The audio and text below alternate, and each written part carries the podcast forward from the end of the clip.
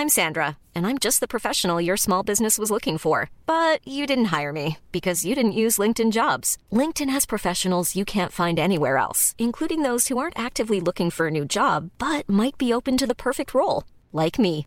In a given month, over 70% of LinkedIn users don't visit other leading job sites. So if you're not looking on LinkedIn, you'll miss out on great candidates like Sandra. Start hiring professionals like a professional. Post your free job on linkedin.com/people today. Ryan Reynolds here from Mint Mobile. With the price of just about everything going up during inflation, we thought we'd bring our prices down. So to help us, we brought in a reverse auctioneer, which is apparently a thing. Mint Mobile unlimited premium wireless. Ready to get 30, 30, bit to get 30, bit to get 20, 20, 20, bit to get 20, 20, bit to get 15, 15, 15, 15 just 15 bucks a month. So, Give it a try at mintmobile.com slash switch. $45 upfront for three months plus taxes and fees. Promo rate for new customers for limited time. Unlimited more than 40 gigabytes per month. Slows. Full terms at mintmobile.com. Fensom dummy half. It's with the halfback Williams. Williams goes himself, comes out the other side, gets it to Croker, bounces away from a would-be from De Gois, puts a kick out wide, looking for Shander Earl, and Earl is in again. No! Stop it, it's starting to hurt. Rugby league. Rugby league. Hello and welcome to the SC Playbook podcast. I'm your host, Tim Williams. Supercoaches, I hope you navigated your way through what was another pretty re- weird round of Supercoach action on the weekend. Just everything about it. It's sort of the trend of the year, I think. Uh, it really capitulated it come Sunday afternoon, or Saturday night, I think it was, Cody Walker. Uh, the game moved from Saturday to Sunday afternoon. The Bunnies getting the last game on Sunday night was meant to be the early game on Saturday. Stuffed with people's VC loophole plans, myself included, was trying to VC Cody Walker. Uh, ended up going massive, but couldn't put it on him. Lots of people had the tough decision whether to loop or whether to stick with Tommy Trbojevic. Uh, I know there's a handful out there who ended up looping. Tommy went on to break the Supercoach record, one point more than Nathan Cleary's 225 earlier this season. Uh, crazy, crazy times we're we in. Hopefully your numbers were right and you came away with a decent enough score. A bloke who I know did come out of it pretty damn well, and uh, he's pretty chuffed about it, is the Supercoach Spy, who continues his rise to the top. Spy. Boys, how are we? Uh, yeah, just shy of seventeen hundred on the weekend. It was um, it was one of them weeks. Just everything went to plan. Normally, you can sort of nail a few things, something that might go against you, or traditionally, I've found this year Sunday afternoon, last game or two have been my killer. After a good week, it's sort of pulled me back a little bit. But with Tommy going ballistic and setting up plenty for Garrick, just really iced the weekend. And yeah, I ended up coming like 57th for the for the round or something like that, which is pretty crazy, and into 250th overall. So that was sort of the week I've been hoping for for about a month or two now. Um, hopefully, I can roll on. But yeah, it was good good to get one out of the way anyway, and just really enjoy the weekend for a change after a few tricky ones for everyone. Yeah, good stuff, Spy. Right in the hunt there, mate, with uh, plenty of depth in your side and a few trades in hand as well. Uh, the next guest to our podcast is a bloke who hasn't been on in a couple of months. He's back on the podcast for the first time in a while. In a while. Uh, he's described, he's admitted in the past that if he walked in on Tom, Troy, Tom Trbojevic in bed with his wife, that he'd tuck him in. Uh, it is Nick Moon, the man responsible for the weekly wrap. Moons, how are you? Uh, good, Timmy. Spy, how are we doing? Uh, thanks for having me on again, Timmy. It's been um, it has been a couple of months, and it's nice to know you got me in at the uh, business end of the season when um, people are looking for the um, the edge to get them home in the run home. That's for sure. Mate, in all honesty, if you did walk in on Tommy T with him so in bed, uh, you're not a violent man, nor is Tommy T. How do you reckon it'd pan out, you being his biggest fanboy? Uh, well, once I guess he's, I've tucked him in and made him breakfast the next morning, we'd um, talk some tactics and I'll probably get a photo and a, and a signed jumper, that's for sure. Oh, bloody hell. Mate, how's the side running? Uh, not too bad. I've uh, if you've been reading the wraps, I've been holding on to some trades, so I'm hoping that might be the uh, the tonic for the back end of the season with all these injuries. I um, knocked out 1486 on the weekend, which wasn't great. I actually moved on Daine Laurie, who spent uh, most of the game in a neat uh, moon boot, which didn't help my cause, but um, went up a couple of hundred spots into 3,600 odd. Um, so pretty happy. I've got a few trades left, so I'm just going to look to make a move in a few head-to-head comps and um, really make a big run home like an Ariarne Titmus style. Yeah, good Yes, stuff. I, I, I know exactly how you feel on the the trade of Daine Laurie. I, I I wrestled with the idea all weekend. One of the tough decisions I've had all year. Four trades left. Uh, I had to play Spencer Leniu in my side, and it was going to be a Siosifa Talakai. So the plan was I could use two trades and bring in Payne Haas, Uh, had used two trades to get Haas into my team for Tohu Harris or whoever it might have been. Uh, needed to downgrade Brian To'o as well. Ended up going with Kotoni Staggs, who scored two tries and looked like a hero, an absolute genius. Uh, only to be ruled out for the rest of the season. So he's burnt me twice in two years, um, Kotoni, but nonetheless, I uh, feel sorry for the poor bugger. Not a bad score anyway, 1,576 points into 967th overall, so making a bit of a charge there a bit of a shout out to the Turbo Hammies Cup. So there's a, a podcasting league uh, put together by one of the fellas uh, of all the sort of Supercoach related podcasters are in it. Uh, myself is in it, the Spy, who's leading the way with a couple of other highly ranked players there, including the overall leader. Uh, I think Desi Creek's in it as well. Uh, overall, number one ranked league, the Turbo Hammies Cup. So awesome stuff from the boys there. SC Playbook League dropped back maybe a spot into fourth place, so hanging in and not far behind. Uh, and a shout out to Desi Creek He's not on this week, but Desi, as he tends to do, he goes out on a limb with, with these big calls. More often than not, they don't come off. Sometimes they do. Uh, he called the Tommy Trbojevic world, uh, world record. I suppose it was a world record for Supercoach last night. So uh, on your Desi boy. Uh, guys, if you would like to support the podcast and jump on board as a sponsor for the final stages of the season, hit us up by one of our emails or socials if you'd like an advertising opportunity there. Guys, let's jump into the key Supercoach team news. And once again, unsurprisingly, there is a fair bit of it to get through this week. Starting with the big one, I know the Spies looking very closely at this. I think Mooney's as well. Nathan Cleary named on the extended bench for the Panthers. Uh, I suppose, firstly, you expect him to come into that side for Penrith for a big game this weekend or still a few weeks away? Mate, I think it'll just be a case of doing a fitness test later in the week. You want to pass everything that Penrith have set for him. Uh, again, they don't need to rush him in, but if he's good to go, then why not get him back against um, in a t- pretty tough match there, or tough enough, and, and, get him back into the fold. I think it'll really come down to how he pulls up after some tackling and whatnot during the week. But he's got to be every chance, and hopefully we'll see him back on the weekend. Be be good for footy overall. What are your plans with him, mate? I'm purely going to watch. It's going to be a classic eye test situation for me. I've got the money there to get him if I want to, uh, but it does mean it's a it's a two trade situation. I'll have to downgrade Tot to someone uh, and then get Cleary in. So if he's looking anything remotely like he did earlier in the season, I'm going to get him back uh, and just see what happens there. If he then gets hurt again, I'll probably just sit him on the bench and leave him there, providing my other halfback's healthy. But if he looks in any way tentative, then I'll be happy to avoid given it's two trades to get him in. But yeah, just a real eye test situation. Let's see how he looks uh, and see if we can get through a week at least before considering that move. Mm, yep, the return of Cleary could seriously decide the overall race because not only the overall race, but head to head leagues as well. Because if he comes back and fires, those that can get him in, uh, they're just going to change the landscape of Supercoach big time. Uh, over at the Knights, Mitchy Pearce back from injury can only help Kalyn Ponga, I think, in that side there, who looked good on the weekend and will be pretty popular this week. No Jayden Brailey, copped a HIA on the weekend against the Raiders. Uh, I was an owner, so as a Raiders fan, I was happy to see him go off. As a super coach player, I was devastated. Ended up coming back and finishing that game for all of about 13 points.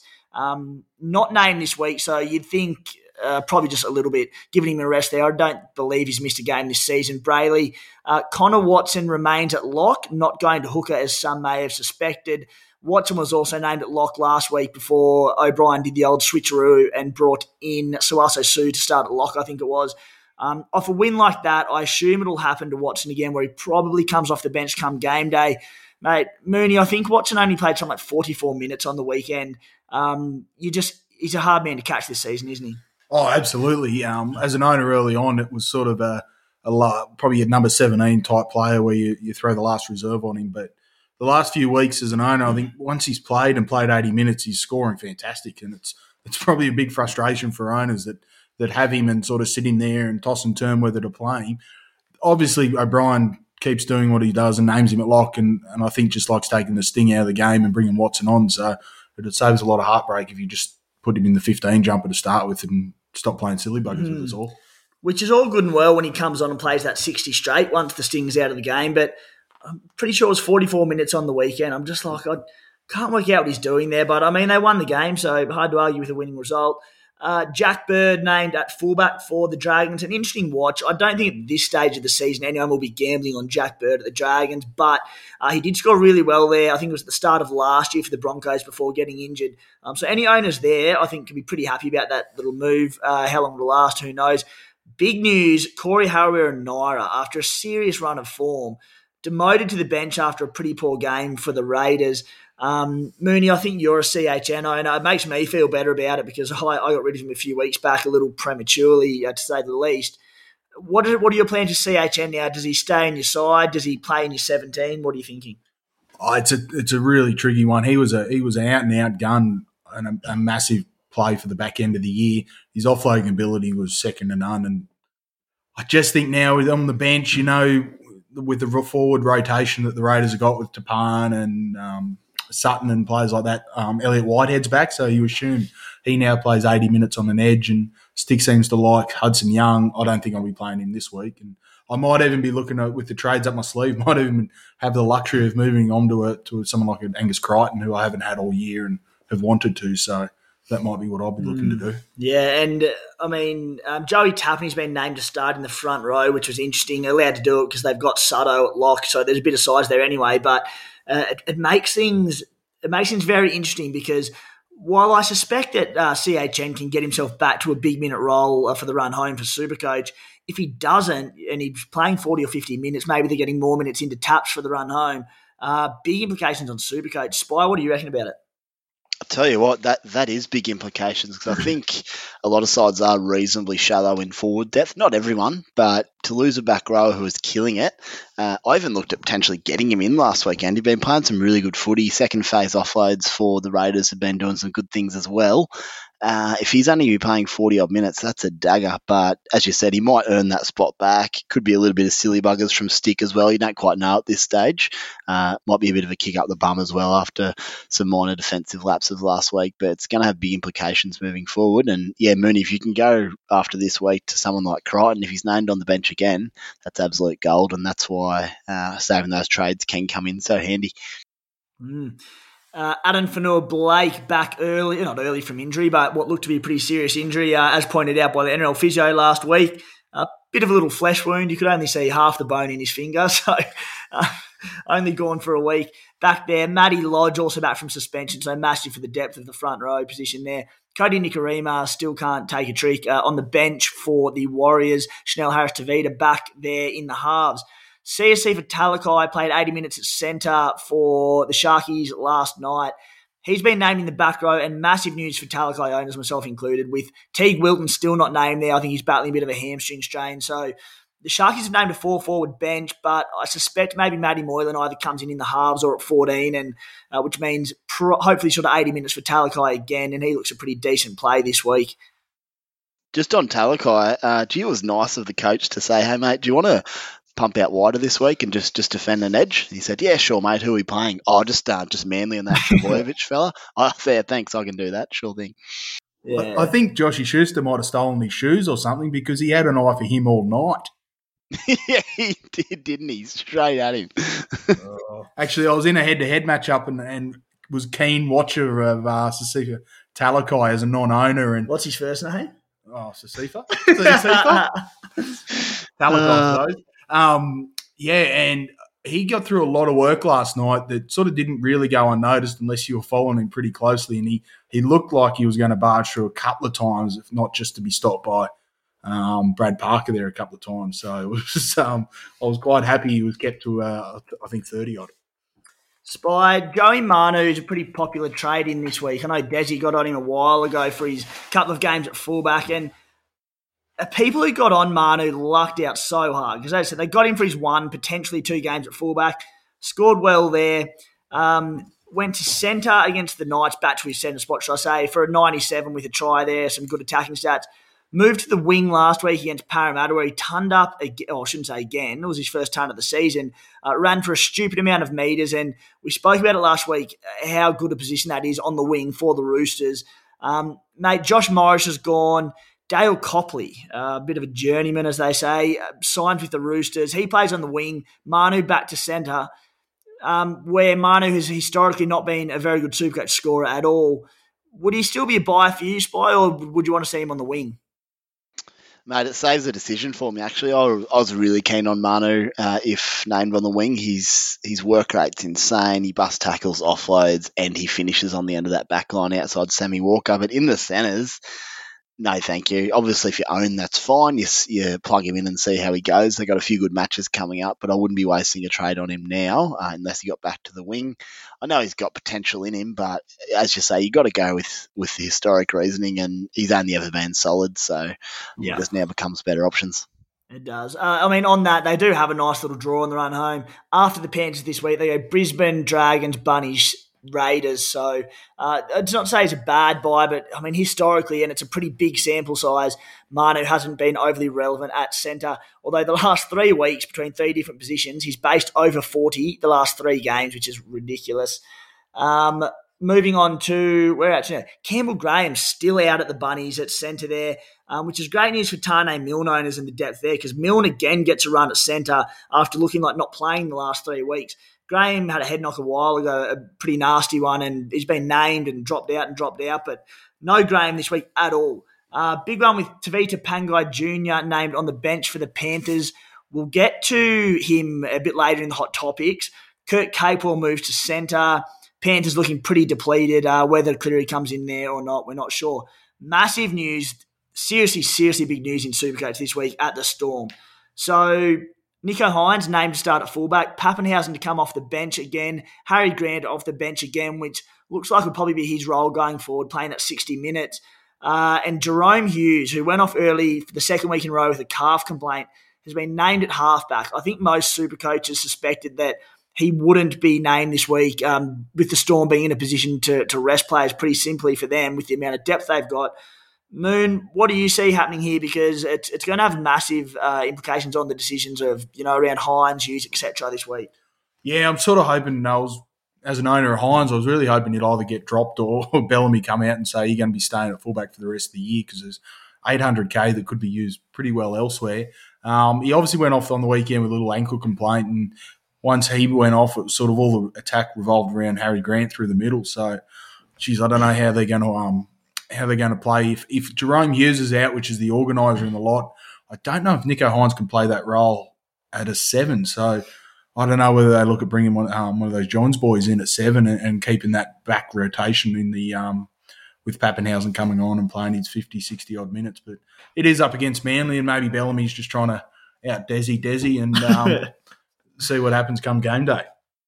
Yeah, boys, it wouldn't shock me at all if if Hughes is not set to play at all um, given he did go down last week and go off. It was it looked a little bit more than a rest, even if it's not too serious. It wouldn't shock me game day to have Papenhuyzen starting in the one jersey, Hughesy into six to play that right edge role that, that Hughes looks after and combine with Munster.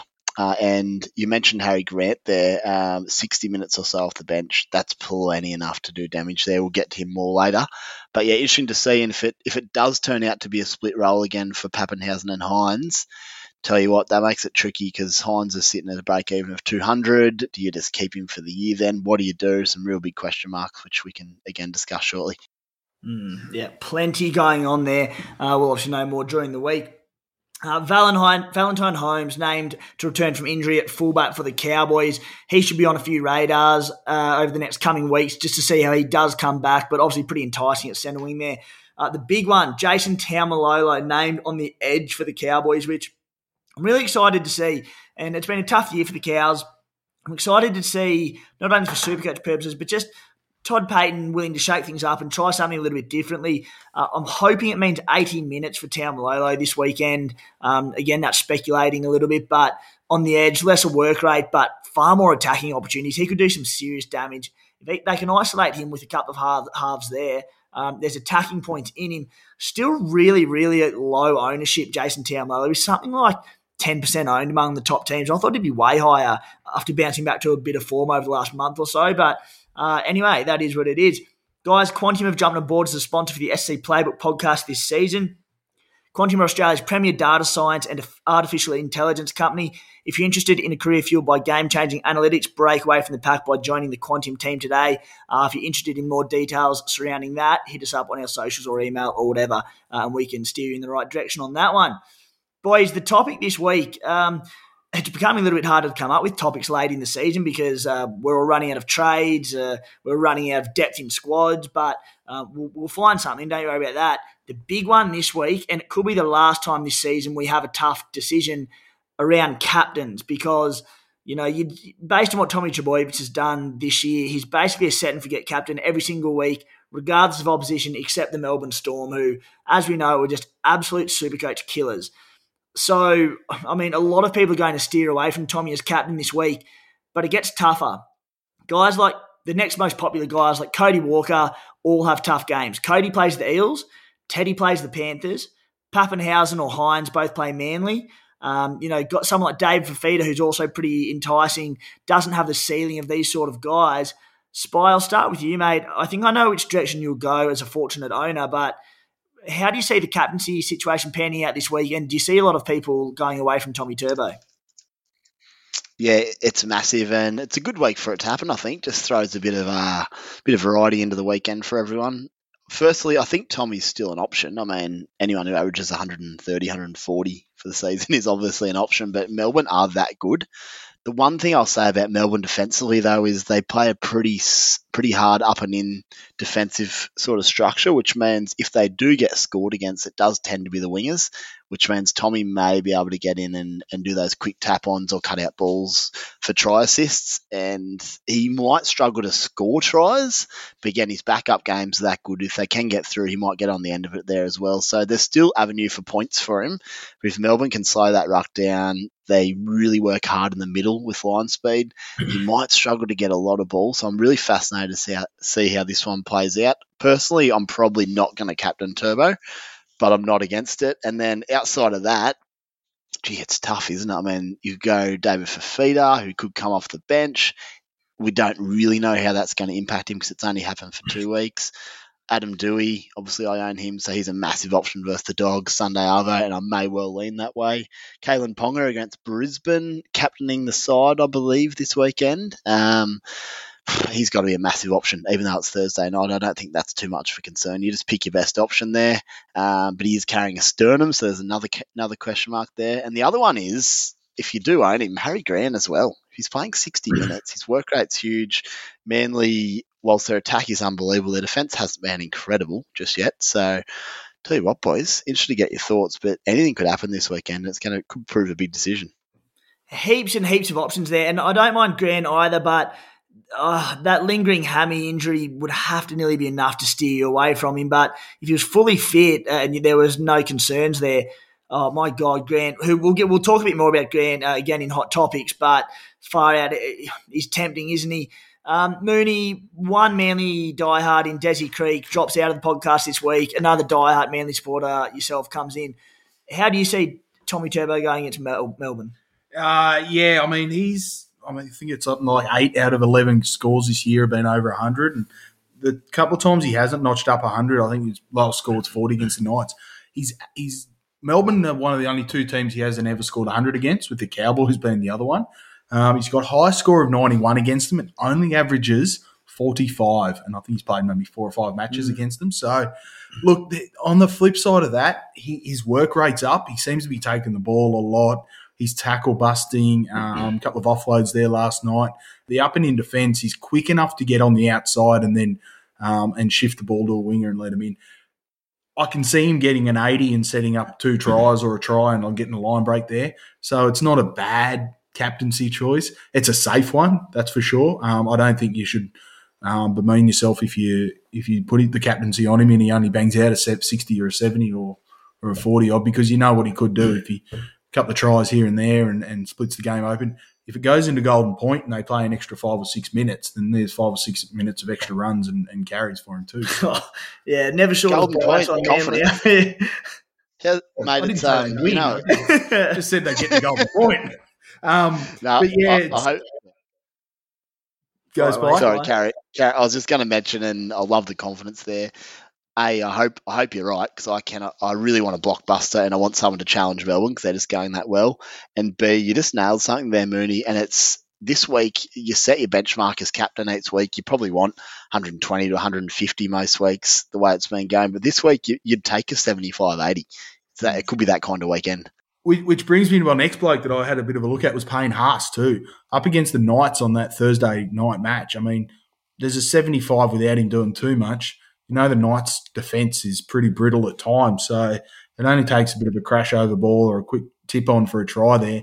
I mean, he was a captaincy lock pre the new rules. I mean, that's all we are talking about was Captain Payne Haas at the start of last year. So, I mean, his form's showing it. Um, he'd be another one I'd be willing to throw a C on if you're you're happy to take an 80 odd points in a captain? I, I, think if you're going to go Payne Haas, I know it's the first game of the round, but it's a straight C. Uh, you're not going to VC him because, look, I don't know what his highest ever score is in Supercoach. It might be 120 odd or something, but he pretty rarely scores over 100. To loop, while it might be a little bit different in a tough week this week, you sort of want over 130 or 140 to even think about looping. So I can't see Payne Haas doing that. But if you want a straight scene, hopefully that that pretty rock solid 80, I don't mind that as an option. The um, going across too, I think the spy mentioned too was Dave Fifita. He hasn't played 80 minutes since round 15. Mm. So his minutes are well down. I know he's off the back of an origin. I mean, he didn't even play game three, but um, starting on the bench, I don't think the minutes are there for Dave Fifita, the captain, until he's back playing 80 week in, week out. Yeah, he actually didn't play game two Origin either, which was good for the Blues. I mean, he was out there, but it didn't do much. yeah. Well, the thing with Fifita, I mean, he's been named to start again this week, but um, I know they've Holbrook's been pretty happy. Obviously, the last two weeks to play him off the bench. Uh, I think they've possibly won two in a row since he's done that, and he has had a good impact off the bench. I know they were they were sort of saying that with how quick the game is these days, you don't necessarily need players playing 80 minutes. Um, if you can get a straight 60 out of them, it's, it's probably more effective. So um, I do see him playing that 60 minute role again this week. Just on Tom Trbojevic and the Melbourne Storm defensively in Supercoach. Uh, we talk about the Storm being a Supercoach, just defensive powerhouse. get this for stats. So, courtesy of NRL Supercoach stats website, um, it has position versus team scoring. So, how each position in Supercoach – scores against certain opposition. The Melbourne Storm have the best defense, score concede the least amount of points to hookers, front rowers, second rowers, halfbacks, five eights, and fullbacks. The only position they're not the best in is centre wing, and they're second best behind the Penrith Panthers, um, which is mind blowing. So on that alone, I know stats aren't everything, and I know someone like Tom Trbojevic is a bloke who's going to throw stats out the door and bust them. But I'm not going with Tommy this week because I think you're still going to get a staggering amount of super coaches captaining him this week because they'll be scared what could happen if they don't captain him. I just see it as the perfect anti-POD Podweek spy um, to go against Tommy Trbojevic, have a crack at someone else, uh, and I think it could pay off big time potentially. Yeah, I agree. No arguments at all. Yeah. Um, I mean, Spy, the other one I thought you might mention a little bit more is you did touch on him, but it's it's hard to say because I I bag the poor old Tigers each and every week, um, and we saw what happened on the weekend, didn't we? They the Warriors couldn't name a full squad leading into that game. They threw Euan Aitken in the back row, I think for the first time in his career, just about, and he killed it. They led was it ten 0 at half time. They still couldn't close that game out. All that being said, well, I don't trust the Tigers, mate. Adam Doueihi just continues to rack up big scores, and with his massive ceiling, he's got to be pretty close to your top pick this week. Yeah, mate. If I, I think I mentioned, probably didn't touch on it enough, but yeah, he probably might be my captain at this stage. Sunday Arvo versus the Dogs. The only other person that I'd probably consider ahead of him would be if I was to bring in Ponga versus versus mm. Brisbane on Thursday night. But yeah, Doueihi's a huge option. He scored 97 again on the weekend and only scored three tries.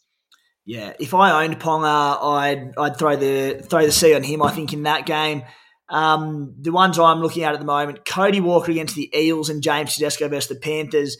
Uh, and to be honest, I don't feel good about either of them. The Eels, I mean, they've got a pretty strong side there. I know Reagan Campbell Gillard's out this week, but uh, they look to be on a bit of a downward spiral. I know the Bunnies pumped them earlier in the season. I think in that game, did Alex Johnson score four or five tries or something? Put on about 150 points. Cody in that game got 80 or 90. So I'm tempted by Cody, and I'm also pretty tempted against Teddy against the Panthers just because we know what his ceiling's done. The Panthers side this week, I mean, they've got Capewell in the centres, Momirovski, who's capable, of course, has come into the centres as well. Uh, they've got blokes out all over the place. So Teddy's pretty tempting at his low ownership as well. Um, it's going to be a really tough one, and I'm ex- it's an exciting weekend of Supercoach for that reason. Uh, guys, let's jump into the hot topics of the week. And we will start with Harry Grant, who I, I expect to probably be the most purchased player this week. Uh, Mooney, I'll start with you, mate. And I, are you a grant owner at the moment? Yeah, I'm a uh, two-time grant owner. You are too. So we've all held him. We've all held Harry Grant for a long time on this show tonight. Moon, you've held him for a lot longer. I, I brought him in, I think, pre-Origin, thinking, oh, he'll play a couple of games here and there. Got hurt, traded him out, and then um, was running with, uh, geez, Connor Watson and some other spud. So I brought in Harry Grant, and then he got injured the week after, and then so I've had him sitting there on my bench. I've just bided my time, knowing what he can do at the back end of the year, and also being that sort of pod player, I think too. Uh, at this time of the year, with the trades running low, I don't think many people will have him, and he's out and out the best hooker in the comp. Yeah, hands down. So yeah, he was owned by bugger all Supercoach coming into this week, and and as you said, because there are so few so few trades left the people have, uh, and people are struggling financially, etc., etc. Um, it makes it tough. Spy, I'll throw to you on Harry Grant, mate. And my question is, uh, you're an owner as well. In the hypothetical that you're not an owner, the issue for me is that with such little depth in squads, you don't want to be trading out guns for guns. So, say you're trading out someone like a, a Brailey, a Reed Mahoney, or one of these guys, a Damien Cook, to get to Harry Grant. Yes, it's an upgraded trade, but at this point in the season, oh, gee, it, like it's a tough thing to do. Would you be moving heaven and earth to get him in this week? Say you only had one or two trades left, or what do you reckon? I wouldn't this week because, as NRL Physio said, one of the, the big markers for coming back from a hamstring injury is getting through those first two matches. So if you can get through this week and then the draw opens up a little bit again, I think you can almost move heaven and earth to get him. But it's not it's not of a case of you absolutely have to own him. But I'll give you the tip after watching me on the weekend and earlier in the season. It's a joy to watch as an owner. Uh, if he's going to play 60 minutes, that's fine. I haven't really done the maths, but he'll probably average 80 plus, would be my tip, if not 90 odd. Um, I really think once he gets healthy, hopefully it's this season, if he finishes strong, but or next year, whenever it may be, he'll be right in the discussion with Tommy Trbojevic and, and Nathan Cleary as the best players in the game. He is incredible. Yeah, he's a freak. Um, Spy Bradman Best, first game back from injury on the weekend, killed it, scored, what was he, 90 odd or something, he might have been more. Um, I'll get your thoughts, but I just, I think people need to proceed with a bit of caution on Bradman Best. Um, reason being that in the past two seasons, he's played 21 of the past 40 games, I think it is. So unless you've got a lot of depth at centre wing or you've got a few extra trades in hand, a bloke who's one game back from injury. I think he's been one, two, three, three different stages this year. He's been out due to injury on separate injuries or flared up injuries at different times. Um, even prior to this week, he's still only averaging 54 points per game. The Knights do have a good run home. Uh, what are your thoughts on him, Spy? We know how good he can be, but I'm very, very tentative on him. As we said, we're all low on trades this time of season.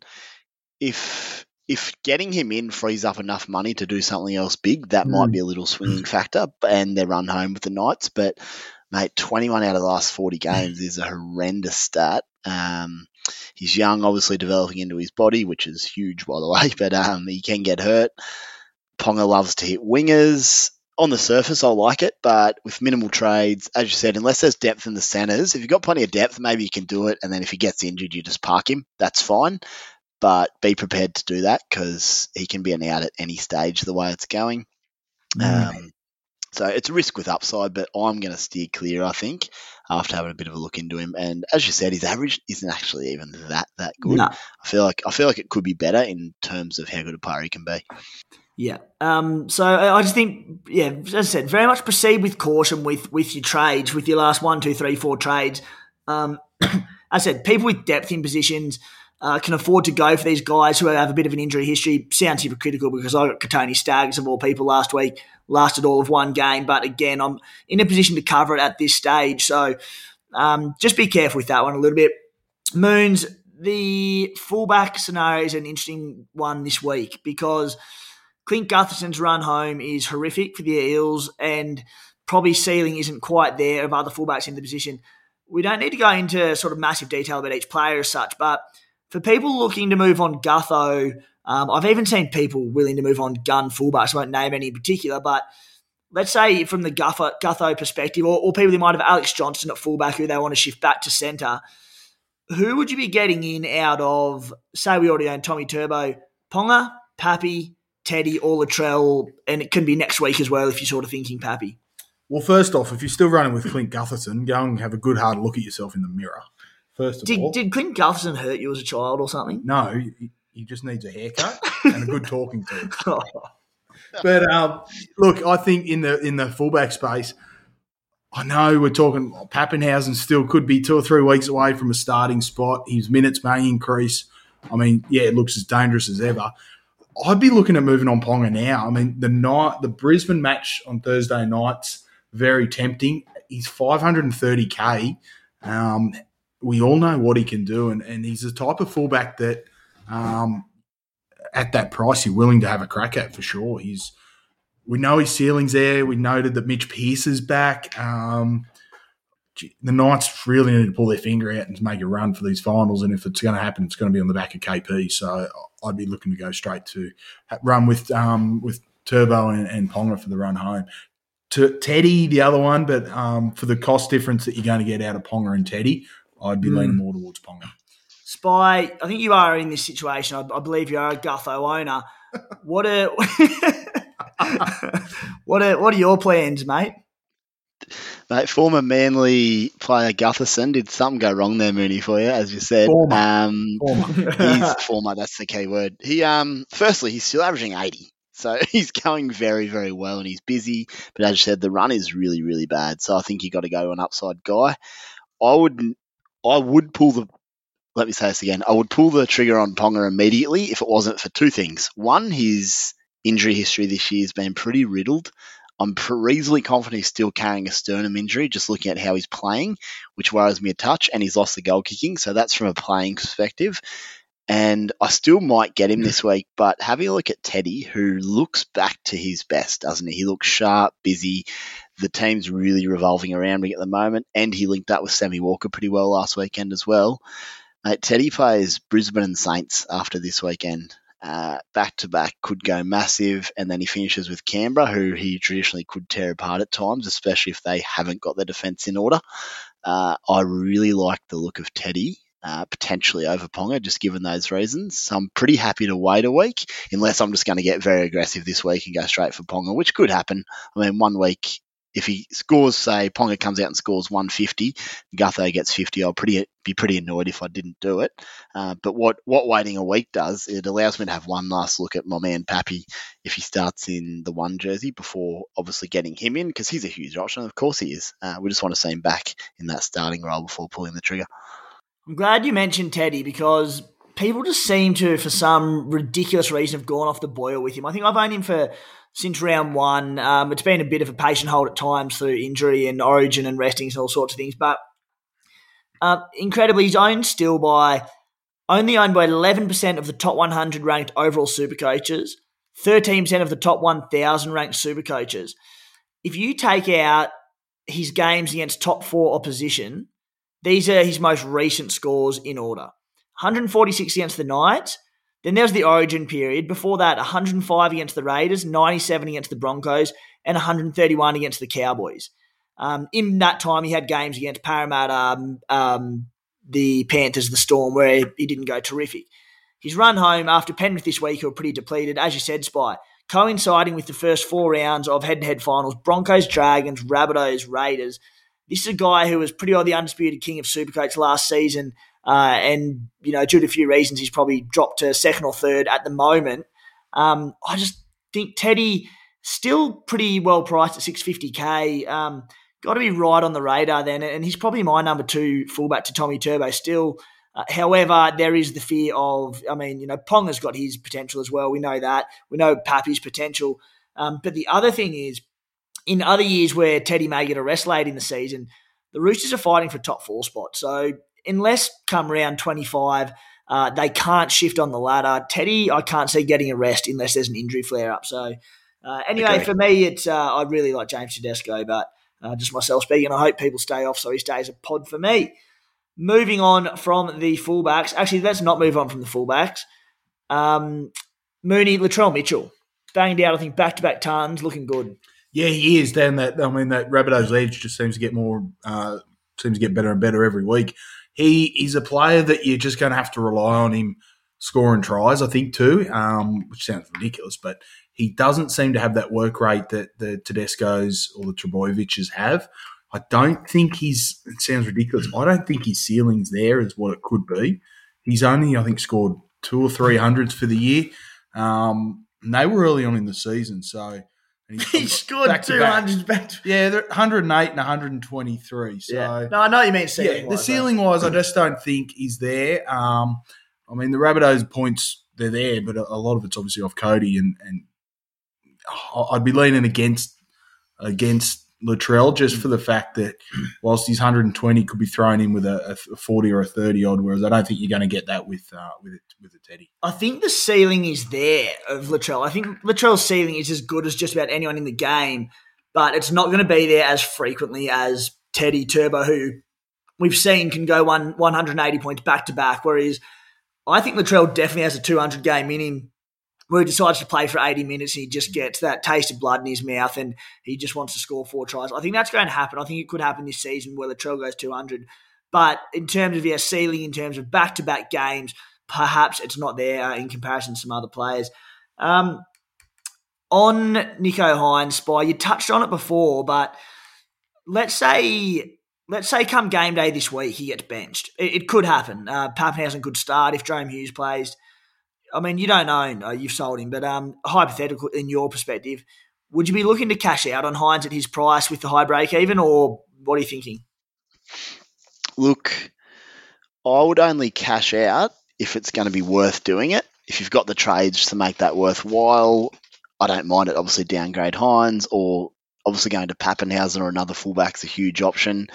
Um, I think it's individual circumstances. You want to make it worthwhile because the the case for holding would be he could potentially start multiple games back end of the season. They might rest Hughes. They might give Pappy another rest. They might rest Munster. You know, anything could happen there.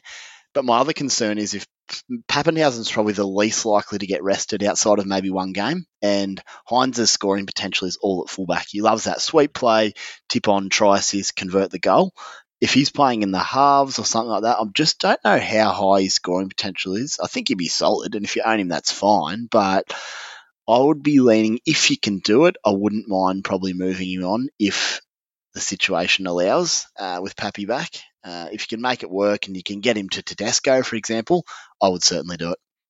Yeah, look, if he gets benched and he's your ticket to a gun fullback, perhaps, but I'm with you, mate. I think be, uh, among rested players and whatnot, he gets enough starts at the back end of this season that when he does play and starts, you just want him in your centre wing, obviously. You know, not many people are going to have know, two trades left in them anyway to downgrade, cash in, and then upgrade another player anyway. So I know a lot of people have run out of trades already or one trade. So um, I'll just be playing. And then if there are weeks where he's named on the bench, which I'm sure there may be one or two or three weeks on the run home, uh, I'll just sit him those weeks. And if you have to play him in your CT dub back into the season off the bench and he only plays 50 minutes, look, he can still score well anyway. So uh, tough one there anyway. Hey, Mooney, uh, Shawn Blore is a bloke that you held, I held up. The spy might have him as well. Um, started on the weekend. What like he looked like the most dud trade of all time. Um, no one could really move him on because he never, I don't think, got over about 200k. Started when we needed him to last weekend. I don't know how many people were forced to play him, but I assume there's a few. Uh, 50 odd points, played 80 minutes, named to start again this week. Few tackle busts in him uh, and looked pretty promising. Uh, huge. This was the uh, the chat from the start of the year that Shawn Blore was the next gun coming out of the Tigers. Um, I've been an owner since day one, and you're right, unable to move him on just the, due to the fact he just didn't make any money for you to to move him on. now starting played 80 minutes on the weekend too, which which was a, great sign for owners, and and scored 52 up against the Bulldogs this week, I'd be playing him. Uh, definitely, mm. probably playing him over a, a Harawira Naera. Um, if you're in if you're in my shoes, mm. um, spoiler alert. But um, I'll, I'll, definitely be looking to um, hold on to him for a couple more weeks, and I don't think I'll have the opportunity to cash him out. But when he's starting on the edge there, he's a definite play. Spy is Jordan Rapana an option or not? He's at fullback again, so he definitely is an option. His work rate, as we know, is through the roof. He'll um he will kill himself before losing a game willingly. So he'll, he'll probably have 20, 25 hit ups a game. tackle busting really well. Uh, I haven't had, I don't have the Raiders run home in front of me. That'd be my only question mark. I know they got a few semi tough games, but I think he's a really solid option in the centres with a little bit of upside. Uh, problem otherwise being is Bailey Simonsson, I believe, isn't far away. Whether he gets picked, I'm not sure what the plan is there, but potentially pushes him out of fullback. Uh, Jackie Wighton's struggling at the moment. Maybe they shake it up with desperation on the line and put him to fullback at some stage. So I think there's question marks around him. But if you want to get him in, he'll have a go for you. Trust me on that. Uh, and should base pretty well with some chance of points in attacking Yeah, wise. it's, a, it's a tough run home after this week against the Dragons. The Raiders play the Storm, Manly, Warriors, Roosters. Uh, I don't really like it. I, it wouldn't shock me to see if the Raiders do get done this week. I wouldn't be surprised to see Jackie Wighton shift to fullback and Matty Frawley come into the halves uh, for the run home because the Raiders are going to have to try something against some tough opposition. Uh, and I'll be here for three days if I go on with that. Um, your thoughts, Spy? Uh, just real quickly, I think that puts the line through. Apart from what I just said, if they've got Melbourne and Manly coming up the next two weeks, uh, yeah, I think it's probably a no. Tavita Pangai Jr. has been a very patient hold for myself and a lot of others. um, plays his first game for Penrith off the bench this week. The way I see the team, he should be getting pretty decent minutes. Scotty Sorensen starting in the back row. Liam Martin, who generally comes off the bench into that back row rotation, is starting in the front row. Tavita Pan- oh, sorry, Tavita. James Fisher Harris is going to miss two weeks to my two more weeks as he comes back from uh, the birth of his child. He needs to isolate in Queensland. Um, on top of that, Kurt Capewell out of the back row into the centres. Whether or not that sticks for game day, we'll see. But I think there'll be 40 to 50 minutes of time for TPJ there. I think if he plays in the middle in a 45 to 50 minute role, he's a great play in 17s and huge for depth because I did a bit of digging into TPJ and this, so in his sample size this season, in games playing 50 minutes as a middle at the Broncos, he actually outscored what he was doing uh, on, on in an 80 minute edge roll for the Broncos. Um, so, what, what's your take on TPJ Mooney? I had a um had a read your article there, Timmy. Some some excellent work. if I do Thanks, say mate. no worries, boss. I um I don't think yeah, I don't know if the minutes are going to be there for him. I think the, I think they're going to only be looking at playing him forty or fifty minutes. What did he miss? Four weeks with the Bronx. Been out for a while, yeah. So the match fitness isn't there. I mean, he was playing eighty. That was eighty minutes for Brisbane. They got a fair fair bit of a rest standing behind the try line. I wouldn't be surprised if only seeing get forty or fifty minutes, and and you know if he's coming on an edge, you're only looking at with shifting down to one one side, 30, 40 points maybe, fifty at max. Um, I wouldn't be looking to play him this week. That's for sure. Yeah, so he had. We've got the numbers here. He started uh, rounds one, two, and three. It was either lock or prop. I think it was at prop uh, for the Broncos. Round one versus the Eels, 79 points in 39 minutes with 45 in base stats. Round two against the Titans, 100 points in 52 minutes with 53 in base. Round three against the Bulldogs, 82 points in 59 minutes with 47 in base. Uh, that's serious numbers, and I think it shows that he only needs 50, 45 to 50 minutes to score well. Uh, and then on top of that, he comes into a side like Penrith, who, I mean, albeit they have a really tough draw to finish the season, but there's going to be more forward momentum, that they're going to be on the front foot and stopping T- TPJ's retreat, retreating defensive line. It's going to be hard work. So I see him upping his attacking output as well. Uh, and I really like him. Probably not a play this week because we want to see how many minutes he gets, what his role is, etc. Um, but I quite like him. I mean, I wouldn't be buying him, but uh, I think owners who have got him, he's an exciting pod for the run home uh, in the back end of the season. Yeah, I think um, this weekend in particular, with some guys still out being rested and the like, uh, and still catching up on injuries, I wouldn't probably bring him in for someone that averages more than 60. But if you've got someone who's averaging in the mid 50s, for example, you're going to play, then that's when you definitely go TPJ with that upside. My two question marks on him would be uh, obviously minutes, but then how, how much does he offload for Brisbane? He did it a heap. He had like eight, seven or eight a couple of times in those scores you mentioned. Uh, so whether Penrith want him offloading or just getting rolling forward, they play a pretty simplified game plan: roll forward, kick corners, and dominate territory. That could hurt him if he's not offloading. So that's going to be crucial for Supercoach output. And the other one is, I think they got the Roosters this weekend, don't they? So he'll get a crack at Sammy Walker again on an edge there, who tell you what, can tackle the young kid for a little fella. He's even improved in the last month, but that should lead to tackle bust and offloads if you could get a crack at him on an edge, which could be handy this week. Boys, a quick one to finish the hot topics. Uh, I'm going to do a sit v start. so, base this hypothetically on um, if you're being a team that has two or three solid options as your 17th man in your team, and you have to work out whether to sit them or start them this week. Uh, I'll go with you first, Spy, then I'll go to Mooney. Uh, and basically, in a one word answer, you can say whether you'd sit them or whether you'd start them. Uh, Matt Burton. Play. Mooney. Start.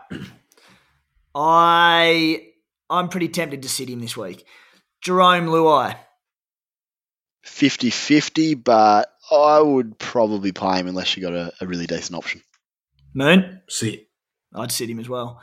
Uh, Spy Jason. just quickly, just on Luai, pending Cleary as well. If if Luai's the main number seven, uh, like last week, but if Cleary comes in, then I'd actually sit Luai while they find Okay. a combination. Carry on. Spy Jason Saab. Now sit. Moon. Sit. Spy Reuben Garrick. I'd sit Saab as well.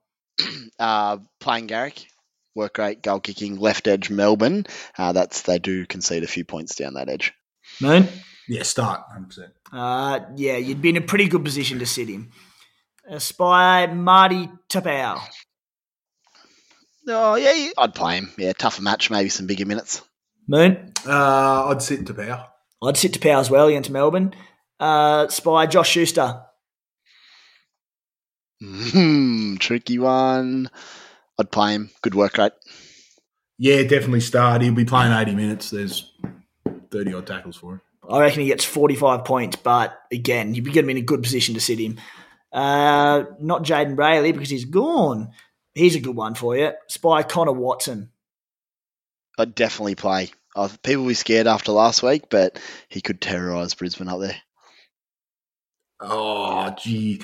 Assuming you don't, ha- you've got Brayley there or something. If you've still got him, you probably nearly have to start him. Hmm. Yeah, well. Uh, Spy Siosifa Talakai. I'd play Watson as well. Uh, who who do the Sharks have again? Um, who do they have? I know he's hopefully playing 80 minutes in that one. Um, panic mode. Who have the Sharks got? Who's first? Crisis meeting. The Warriors. They got the Warriors. Yeah, I'd play him against the Warriors, but only just. Yeah, I watching him last week. Definitely play him.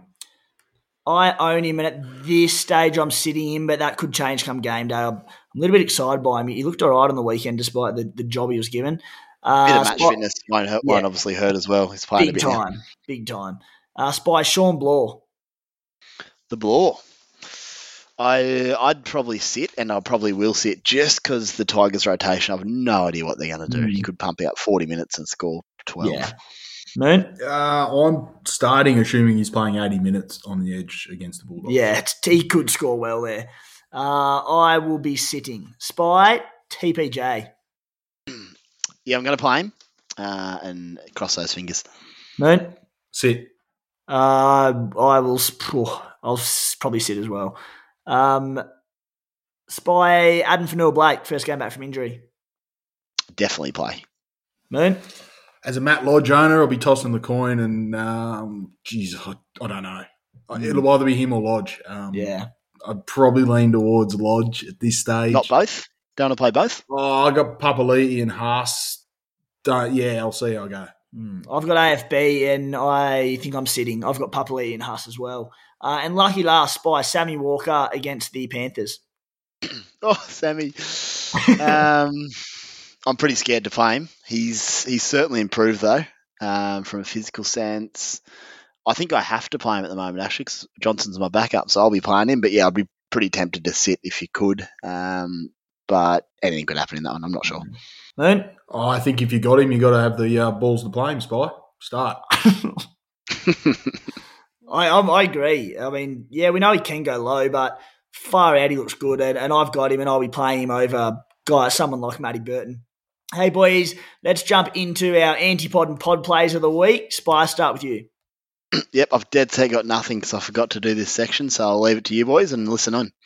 Yeah, easy done. Moons, what have you come up with? Um, oh, look, I guess looking through my side there, the antipod, I suppose, would be to, to maybe sit um, or not play someone like a Josh Schuster, who who's sort of been a lock there for me in the in the last reserves. Um, pod play this week.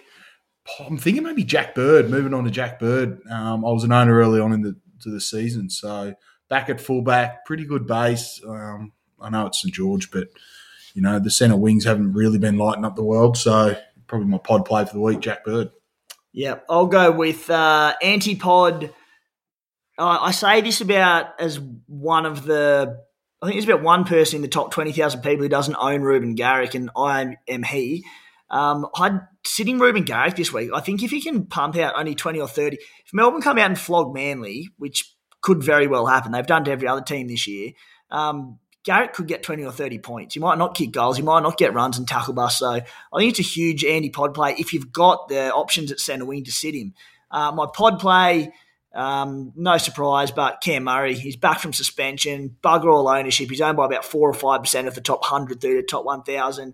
Uh, I rattled off a few numbers about him last week on the podcast or the week before, but base has been unbelievable. I think over 50 or 60 pretty well every game in his last seven or eight games. Uh, I think with his attacking upside, fresh from a week off, massive on Cam Murray as usual. I wish I had more trades to get him in. Um, Spy, you still got nothing for us or what?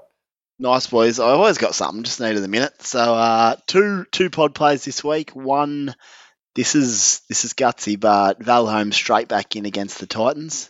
Uh, if you're gonna get him, I think you want it to be now. So if you need, if you've got Toto sitting there and you can strengthen your side, maybe Val Holmes and hope he comes back fresh was only a shoulder injury, so should have been running plenty.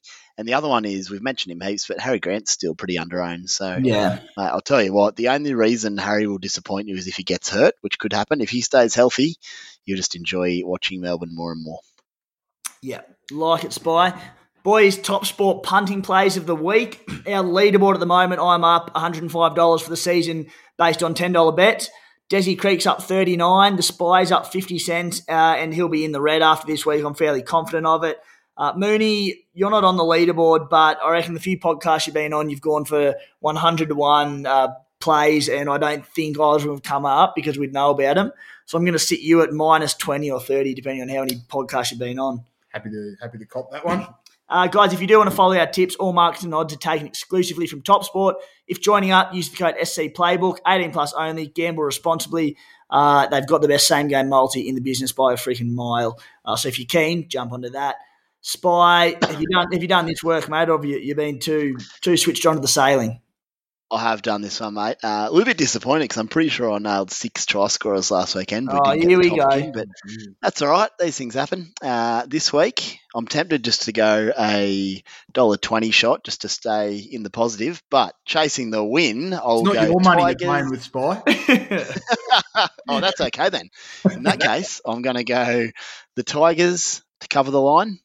Uh, it's only about ten points versus the Dogs. the bookies are on uh, on Tim's bandwagon. They're not rating the Tigers at all, but I'm thinking they'll be too good there.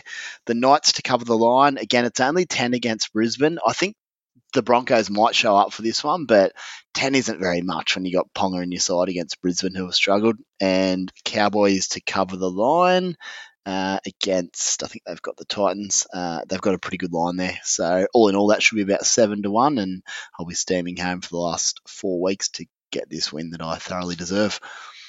Yeah, nicely done, mate. Uh, for this week, what have I gone with? I'm going. Uh, Rabbitohs and Eels. The Rabbitohs line is negative eight and a half, eight and a half. Not super confident of it, but I think from what we've seen from both sides of late, I think the eight and a half the Bunnies looks pretty good. So throwing a multi on, Bunnies line of eight and a half, Storm and Manly. Uh, sorry to send uh, a few shakes through your bones, Mooney, but the Storm are only 12 and a half line on Manly, which seriously, they're pretty well full strength. Harry Grant back in business. Uh, I like that as well. And then the Roosters with a plus nine and a half start against the Panthers at $1.90. So I think that's pretty good as well based on the side that Penrith have thrown out. They've looked clunky as hell in attack and whatnot. Um, even with Cleary back, that'll probably change things a little bit. But yeah, three leg multi there that'll pay around about $6 for us. Uh, Moons, what do you like? A few lines? Yeah, a couple lines. I'm going to take South Sydney to, to cover um, the line up against the, the Eels. I'm going to go the Roosters outright to win. I think they're up against Ooh. Penrith. They're I think they're about nice. three dollars fifty. Yeah, Yeah, good, good I value. like that as well. Some pretty good value there. Um, and I'm going to take the Bulldogs to cover the line against the absolutely atrocious Tigers. There you go, boys. Um, all right, moving on. Where are we up to? Uh, this one could be very brief. I reckon there's we've touched on a little bit already. The round 21 trades and skippers. Spy, where are you at? You've got a few trades to play with, so you might have something. I do. I'm having a hard, hard look at Ponga. Um, just the Teddy factor there and Pappy factor might sway me not to do it, or I just do it and potentially rotate them in a week or two. That could be an option as well. the fullback rotation policy. Half the super coaches have no trades left in your fullback rotation policy. You gotta, yeah, you gotta think outside the box. Could be, could be on. Uh, yeah. VC. Obviously, I brought in Ponga. He'll be VC or skipper, but I think, I think I will stick with Dewey against the Dogs as my skipper and vice captain. I, I, it'll just have to, I'll have to work it out because it depends who my subs will be. I think uh, maybe someone I could go Tommy or potentially someone on Friday night. Uh, but yeah, a little bit to look at there. But Dewey or Ponga will be one of the two most likely boys. Sweet mate. Uh, Moon, what do you got? Um, probably going to look at moving um, Daine Laurie. I bought last week for three minutes, which was nice. Um, so I'll probably look for a centre wing there. Maybe leaning towards a Jack Bird, which I mentioned before as a previous owner. Nice, safe, easy option for me. Um, I think I'll just make the one trade this week. Keep an eye on Ponga. Um, Teddy might be a last minute pull the trigger with the Nicho Hynes trade out, maybe. Um, skipper this week, I think I'll be looking to go. I think I'm just going to stick with Turbo. I can't not. I'd, Mm. I'd hate not to captain him and him to score 120, and you know that that to happen. So that'll be too too much to to deal with if I didn't skipper him. Shuddering at the thought. At least Manly may have one, mate. Uh, just quickly on Laurie there, mate. He looked sharp too. I think in his two minutes he played, not even having a go, he went straight between the ruck and only hurt his ankle because he's poked his head through.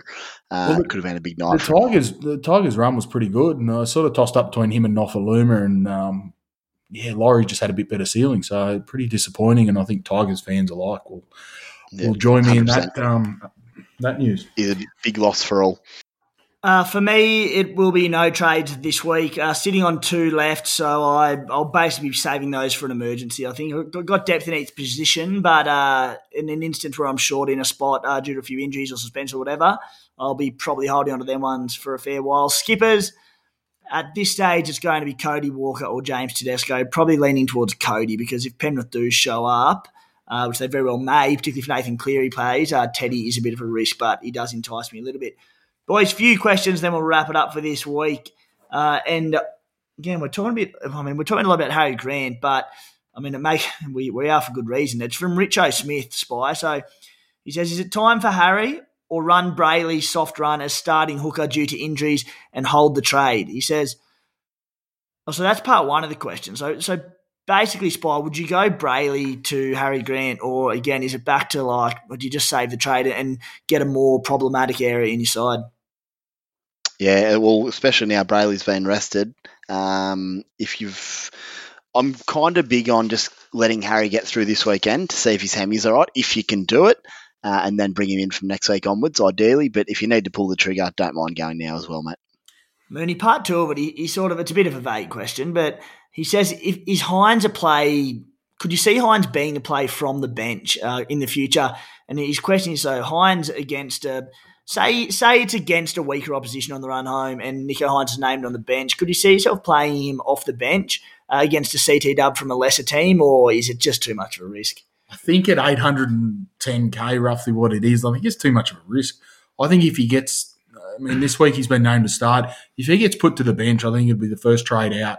And it, it's something, you know, take the money and run. We, he was about 200k to start the year. So I think you just got to take that money and, and run the risk that he does play big minutes and score well, hoping that the other, um, everyone else has gotten rid of him. Spy, um, spy question from Andrew McGuckin. Uh, CT Dub, what a joke. Is there anyone left fit that's worth a shout?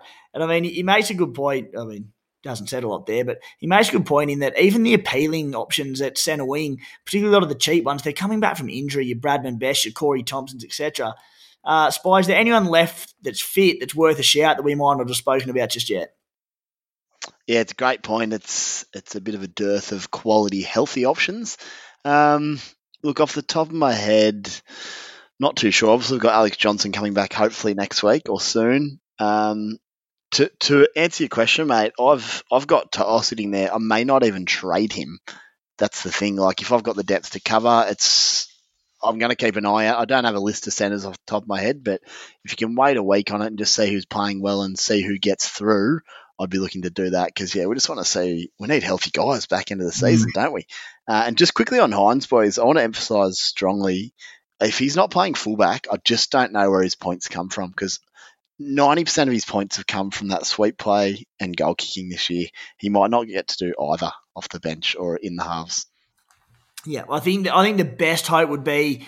I don't think it'll happen. I really don't. But if he does end up at centre uh, and say they shift Reimis Smith to a wing, if Bellyache got him playing that sort of roving Tommy Trbojevic origin role at centre where he scans the field. But even so, I, am a little bit with you there, mate. It, would still be a bit of a worry. You wouldn't sell him if you're starting at centre, but um, it, yeah, there'd be a bit of concern there. Uh, any centre wings we sort of haven't looked at for you, Moons? Oh, the only one I could sort of throw out there would be someone like a Brian Kelly, maybe. Um, written about him in a couple of weeks in the podcast. Scores of uh, 74, 99, and 90 in the past three of the past four weeks. So Titans' run isn't that bad. They're finding a little bit of form. Um, to answer your question, Andrew, yeah, yeah, like it. It's about time that um, Brian Kelly kicked into gear. I know Spy. He was a guy you've been keen on. Yeah, he's um, pretty keen on Kelly. He's starting to look a little bit better, but I still much prefer someone like Nofoaluma. Good run home. Tigers be fired up. They'll probably lose some games 34 32 by the end of the year, but that's fine. That that's fine for uh, well they need to keep the coach there in their contracts mate because there's a few going to get shown the door at this stage. Tiger town part two. Uh, last question from todd g. We'll need a backup half with hughes out for one to three weeks. So this is obviously thrown out before hughes got named. So let's say hughes is ruled out this week. Um, if you're looking for a backup backup half he says, "Do you boys think A Ray is the best option, or for that matter, or an option at all, Spy?" Don't mind him, but a couple of t- tougher games coming up. I'd prefer I'd prefer Sammy Walker, especially after this weekend. Uh, yeah. I think he could have a huge few weeks. Yeah, Reynolds 116 against uh, who was it? The Dragons on the weekend. His first ton of the season. Aside from that, not a lot of scores over. I think he had maybe oh, two or three other scores over 65, 70 there's just too many strike weapons in, in the bunnies there between Latrell, Cody Walker. You throw in Damien Cook, Cam Murray. Just too hard to share points there. Um, what about you, Mooney? Oh, the smoky I'd throw out for um, the answer to that question might be Braydon Trindall. Actually looked pretty good the last night. He's against, good, isn't he? Yeah, he did. Eyes Love up him. footy. He likes running the ball and um, might try and overplay his hand a bit too much. But I mean, in a Cronulla side, there aren't too many attacking options to look for. So Trindall might be the one to a little bit of a smoky for you. When he held up Reuben Garrick for that try, unbelievably, there was about 139,999 super coaches who were just livid about it. And I was the only one who was just ecstatic, even though I had Tommy Turbo as captain. Um, oh, break even of seven, um, negative 17. So him Hayden great, goal, great goal kicker as well. I was spoke to him on Twitter a few weeks about it. Mm. I hope you ended up going with him because he's been huge. Yeah, soft, soft run home. Very soft run home. Oh, interesting one. Braydon Trindall. Uh, good way to wrap it up, boys, for the night. Mooney, thank you for coming back on. You've been good. Oh, thanks, Tim. Thanks, boy. um, it was good to see a bit of footy over a stretch of Monday night games back on last week. So oh. it's all heating up for the back end of the year with head to head finals, that's for sure. Uh, Spy, we hope to be chatting to you next week in the top 100. Yeah, hopefully, mate. Um, as long as the Queensland government doesn't pull the Saturday games again, I should be able to make it through till next Tuesday. uh, all right, guys. Thanks for tuning in. Hi, I'm Daniel, founder of Pretty Litter. Cats and cat owners deserve better than any old-fashioned litter. That's why I teamed up with scientists and veterinarians to create Pretty Litter. Its innovative crystal formula has superior odor control and weighs up to 80% less than clay litter. Pretty Litter even monitors health by changing colors to help detect early signs of potential illness. It's the world's smartest kitty litter. Go to prettylitter.com and use code ACAST for 20% off your first order and a free cat toy. Terms and conditions apply. See site for details. Mom deserves the best, and there's no better place to shop for Mother's Day than Whole Foods Market. They're your destination for unbeatable savings, from premium gifts to show-stopping flowers and irresistible desserts. Start by saving 33% with Prime on all body care and candles. Then get a 15-stem bunch of tulips for just $9.99 each with Prime. Round out Mom's menu with festive rosé, irresistible berry chantilly cake, and more special treats. Come celebrate Mother's Day at Whole Foods Market.